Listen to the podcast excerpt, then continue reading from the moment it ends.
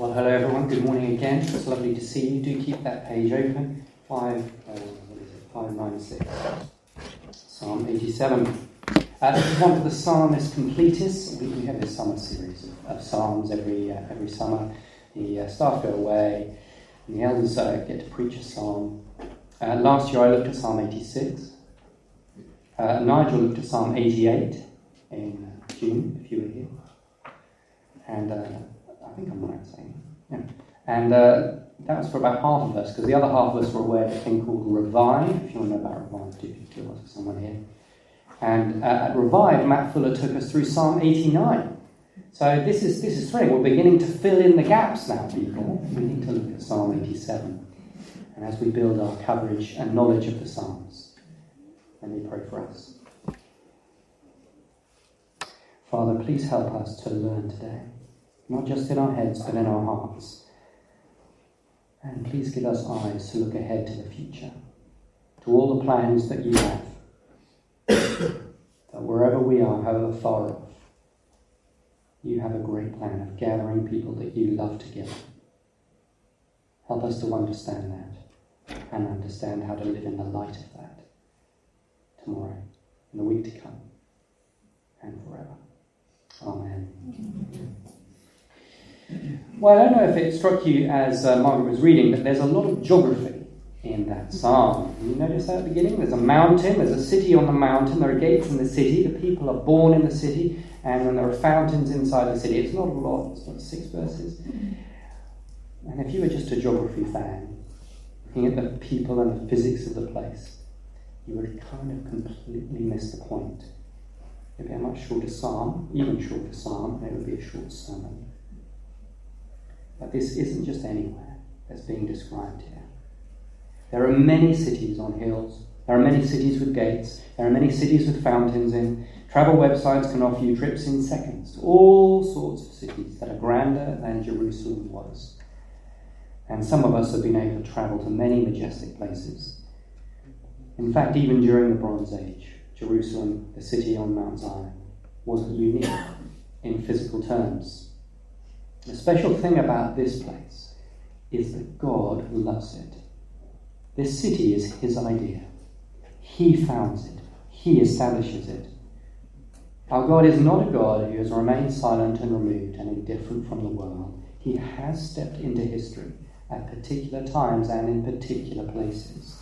And if we had been around in a period of a few hundred years, we would have been able not just to put our hands onto the stones and the walls and the gates of Jerusalem, not just to know the colour and the feel and the type of stone, but to know that God Himself had caused this city to be built, and that God Himself loved the gates that we could walk through.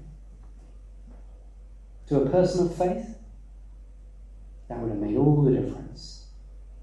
We all have places that are special to us. We feel belong to us in a particular way. Many of the young people are away on campus, we've said, and they will get back on Wednesday to their families but also their familiarities, their own bed, being greeted by their own pets, having their own four walls around them. But this is different again. This is special to God. It's a place that God loves, which He calls His own. And it might be uncomfortable to read. You might have raised an eyebrow as it was read. But God loved Jerusalem more than all the other dwellings or settlements of Jacob, which is another word for Israel. God preferred, at least at one point in history, one place over other places. And that's a bit of a challenge to us. We like to think that God is everywhere and can work everywhere. If we don't look at this with maturity, we might say that, well, we need to make the place where we live or the place where we meet as a church into a special place. We might be tempted to think, what can we do to make God love here, love where we are more than elsewhere? And at Grace Church, we might have a particular problem with that because we have made a particular point of living like you. We don't own the place where we meet. We don't own any property. We rent space in a school which is used much of the time for completely different purposes, of course. We need a whole squad of people every Sunday whose job it is to put out furniture and equipment that we need and then to put it all away again afterwards. And sometimes we might stop and ask ourselves, are we doing this wrong?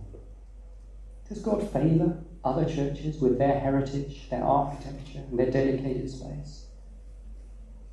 Well, the answer is no. Jerusalem was special because God chose it. it's actually rather impertinent, cheeky for us to say that we can make God love a place or a person because of our human behavioral actions. Your God is too small if you think that. God chose Zion because he chose Zion. He made it. It was his idea. And it wasn't because one people or another decided to, to bring God's favour down on a particular place. And uncomfortable as we might find it, God does have preferences. He loves who he loves. And here, he loves where he loves. And he is free to make that kind of choice. He is ultimately sovereign. And he did make that kind of choice. What we can do is to discern to work out what God is doing and join in with it.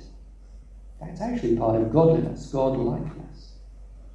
And here, the sons of Korah who wrote the psalm are looking with eyes of discernment. They're looking beyond the geography. And we can ask the same question What is God doing in our time? What is He loving now? What's important to Him? Well, God wants people everywhere to know Him as we've prayed and as we've heard already, He wants us to repent of sin, to turn and trust in Jesus. He wants to rejoice over repentant sinners. So be inviting your friends and neighbours, your family and your colleagues to hear about Jesus, the Son He loves. Some of us should consider following Mark and Margot and becoming a missionary or a full time worker to see this happen more. And some of us should join in with supporting mission partners Pray that God would bless and sustain his workers here and elsewhere. Don't just look at the surface and the world around you. Don't just look at the geography. Don't just accept the news you read. Because what God thinks of a situation or a place or a person is more important. What God thought of the first Jerusalem was more important than what the first citizens thought. Some of them probably didn't appreciate what they were living in. What God thinks of your life or your place is more important than what you think. God is judge. And when he tells us what he's feeling, then we should listen. And if that means changes to align our affections and our fascinations, our money flows, our time or clubs or hobbies or holidays so that we can make God happier, then let's do it. Now, the way we join in with God's passions might be different from what it was a few years ago. We might be at a different stage in life with more responsibilities or fewer responsibilities. Indeed, some of the early singers and hearers of this psalm might not have been able to visit Jerusalem at all. It seems to have been a late psalm. That Jerusalem was destroyed. Psalm would have been used as much to help people remember God's promised city while they were kidnapped in exile. Babylon captured Jerusalem. We're not quite sure, historians don't know, apparently, if it was 587 or 586 BC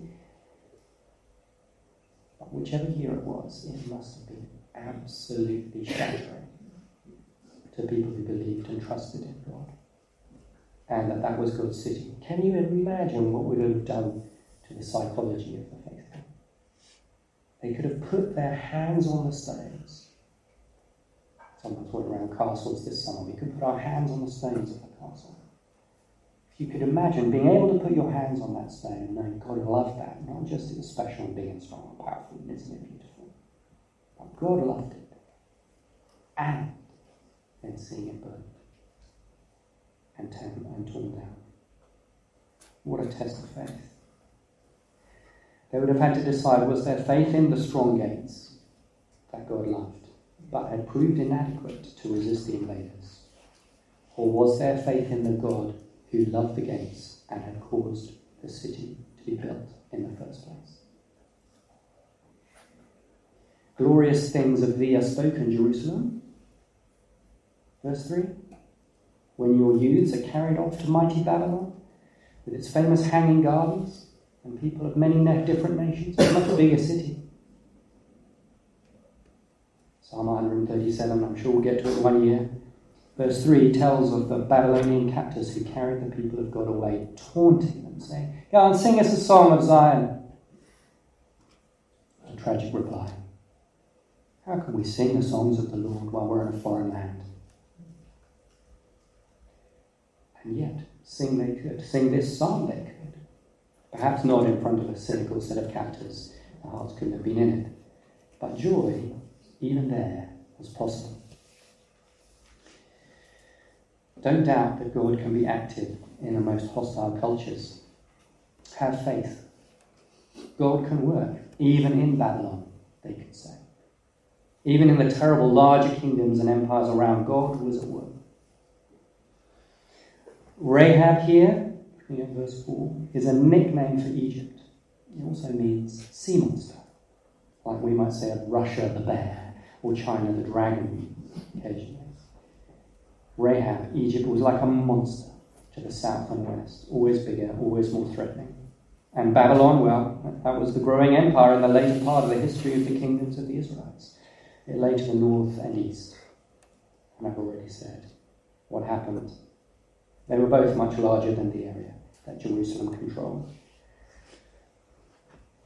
God also mentions the local rivals here near the sea. You see that? Philistines, most of us will probably have heard about them. Tyre that was a rich city by the coast.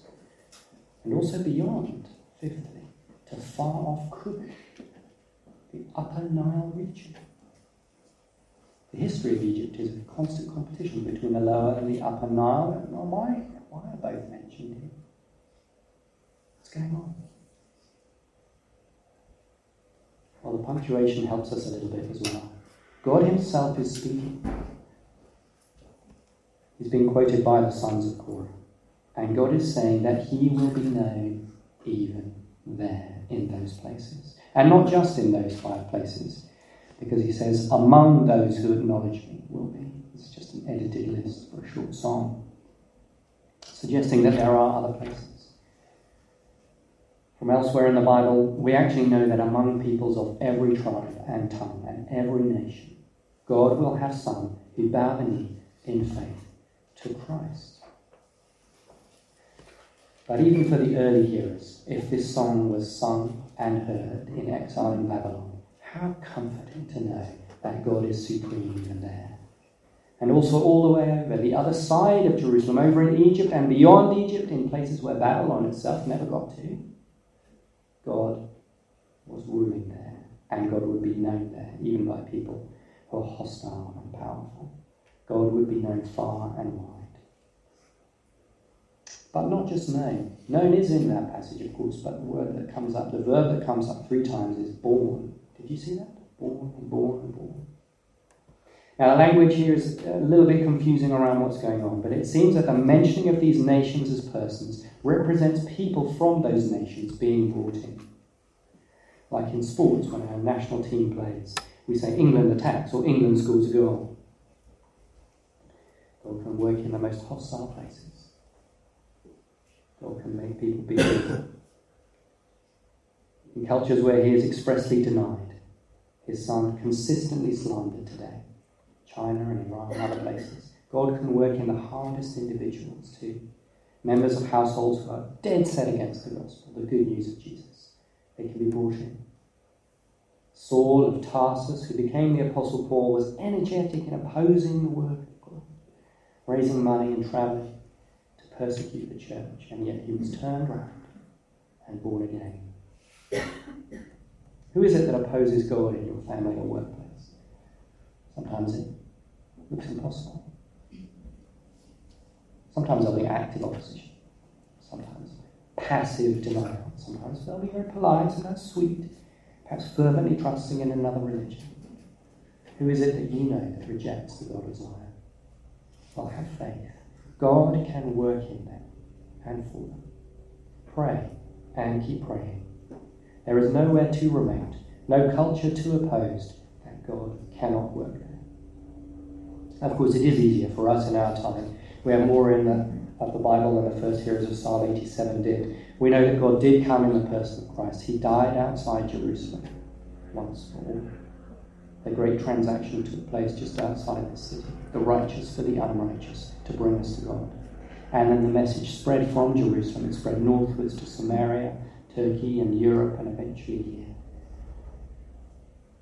And the church is now established on all continents. This is the great age, the great time. God is bringing people to Himself everywhere. Rapidly now, people in nations and clans and tribes are hearing of the good news of Jesus, God's Son. And the word is reaching many places that it wasn't before. Let's join in. Let's join in because a new city is coming. The same idea about starting or founding a city in verse 1 is repeated at the end of verse 6. Do you see that? A repeated idea here. But in verse 6, it's in the future. It isn't the Jerusalem of today in the modern state of Israel. It isn't the place we're sometimes tempted to make here, building a new Jerusalem in this green and pleasant land. It isn't completely fulfilled in the time when the Jews returned from Babylon, when Nehemiah was alive. And did not feature people in Cush, Sudan, or Ethiopia. This is about a perfect future city that we haven't seen yet. We learn later in the Bible more details. We're told of geometric perfection. The New Jerusalem is vast. We learn details about gates. Yes, there are gates in the New Jerusalem, but not just gates. These are jeweled gates, and not just jewel encrusted gates. These gates are jewels. We will walk through crystal structures. And then the city is described as a spotless bride. There are many other things we can learn later in the Bible. But the most consistent idea about the New Jerusalem it's here in one of the earliest mentions, and it's in many other places, is about God bringing people together from north and south and east and west. These are the most consistent glories in the prophecies which speak of the New Jerusalem. It is the glory here in Psalm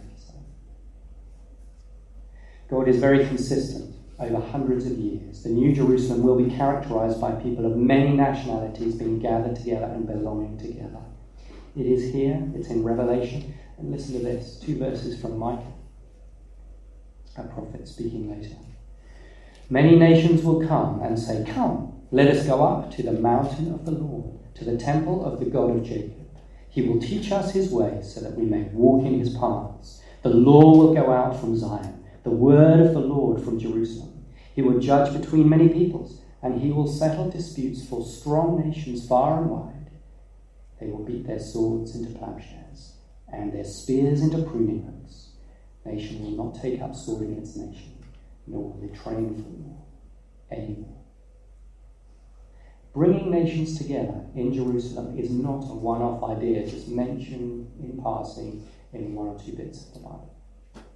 It is the whole glory here, and it is central, a central and consistent theme throughout the Bible. We heard earlier this year from Galatians. Remember that series? There's one thing I missed before preparing uh, this and picked up when I was looking. Uh, Galatians is a letter written in the New Testament to a group of people who have mixed heritage. Some would have known that they could trace their ancestry uh, Jews, and others did not. And Paul was clear that the offer of Jerusalem was available to both in chapter 4, where he contrasts living under the law and living under freedom, Isaac and Ishmael, Sarah and Hagar. Chapter 4, verse 26. But the Jerusalem that is above is free, and she is our mother. If you're a Christian today, you are born in Zion.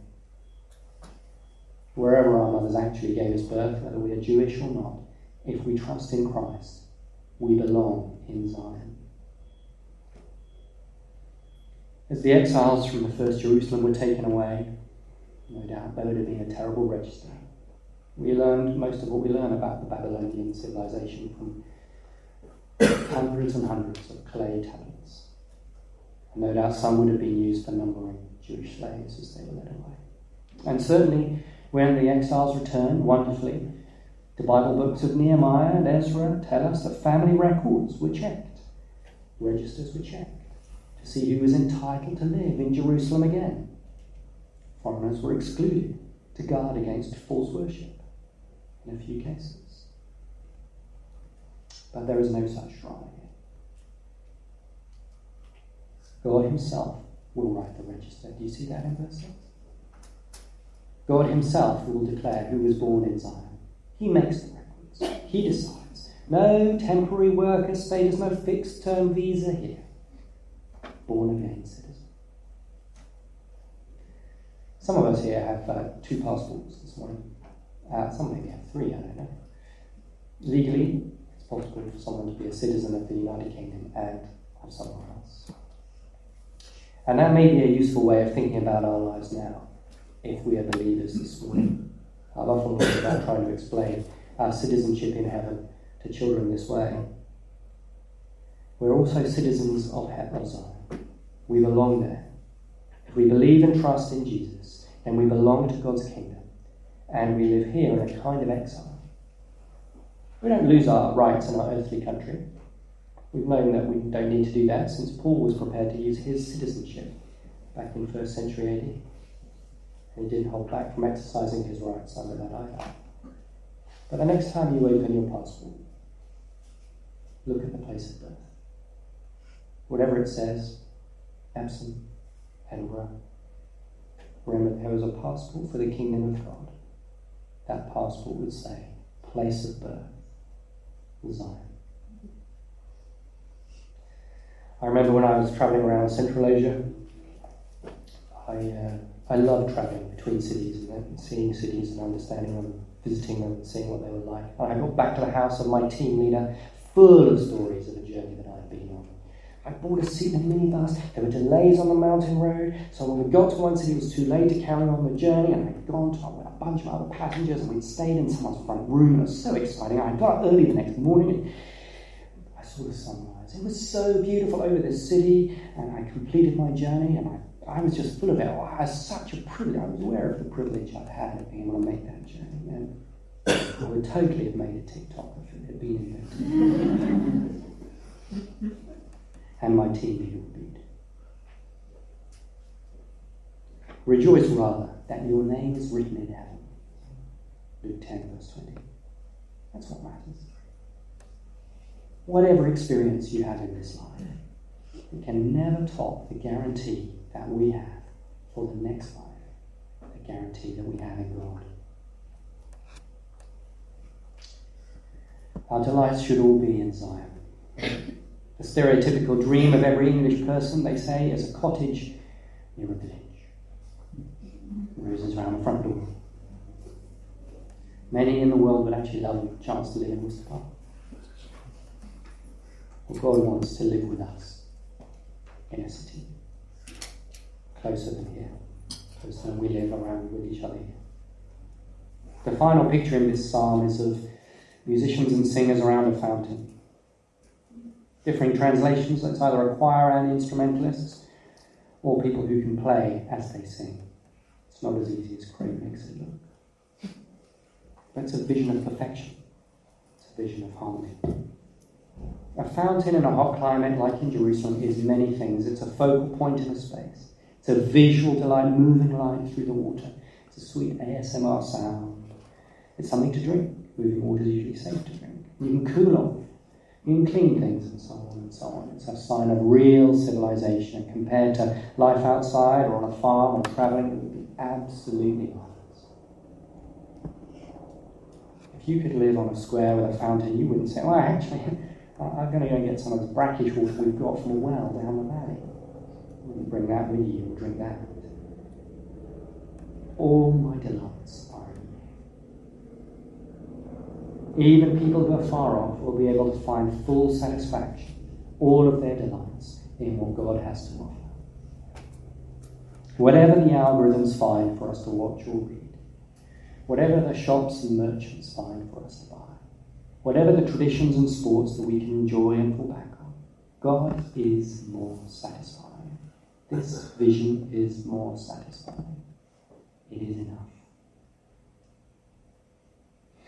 Hebrews 12. We actually picked this up when we were looking in our Leviticus series. Hebrews 12 tells us that spiritually we have come to Mount Zion, to the city of the living God, the heavenly Jerusalem. You have come to thousands upon thousands of angels in joyful assembly, to the church of the firstborn, whose names are written in heaven.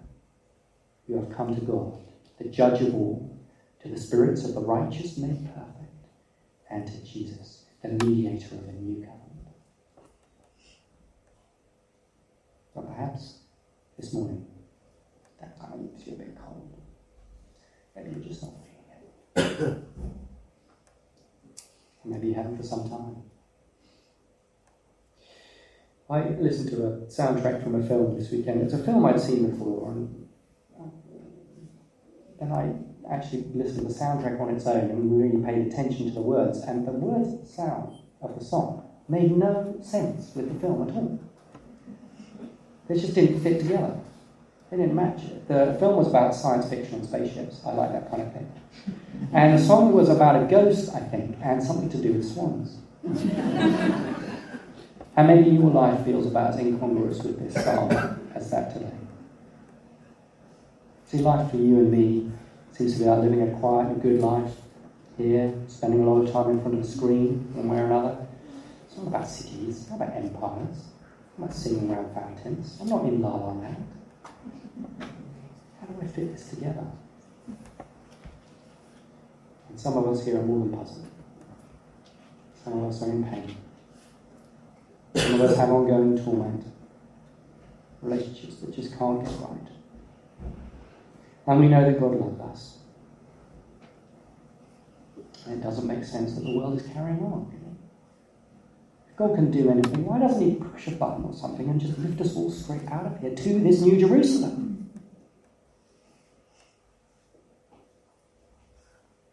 Of an answer is what took Jesus to the cross. Why did He do that? Why did he keep himself there when every fibre of his being was filled with confusion and screaming to get out? Because he could have got out. At a maximum, the Romans had probably four legions of soldiers in the whole of Palestine at the time of Jesus.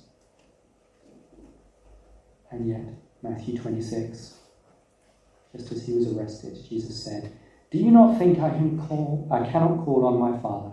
and he will at once put at my disposal more than 12 legions of angels. He didn't have to do it.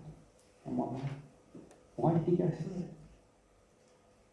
On the cross, Jesus was asking, Why? Why? Why are you forsaking me, God? It didn't make sense anymore. But he didn't try to get off. And the book of Philippians tells us it was to populate this city. It was for the joy set before him that he endured the cross. This city is God's joy. Jesus held himself there for the joy of the future, rejoicing with his new people in the New Jerusalem, taking the punishment of death of our sin in himself. So, whatever you're facing, join in with God's plans. They are the reason we're still here. And this morning, if you haven't trusted in God, if you haven't received the forgiveness for sins that Jesus won at the cross for you, then cry out to Him today. Ask the God of this psalm, of this city, because no one is too far off. God's plan for a very long time has been to have a people from the peoples for Himself in this city of Zion and there can be a place on the register for you too. Me pray.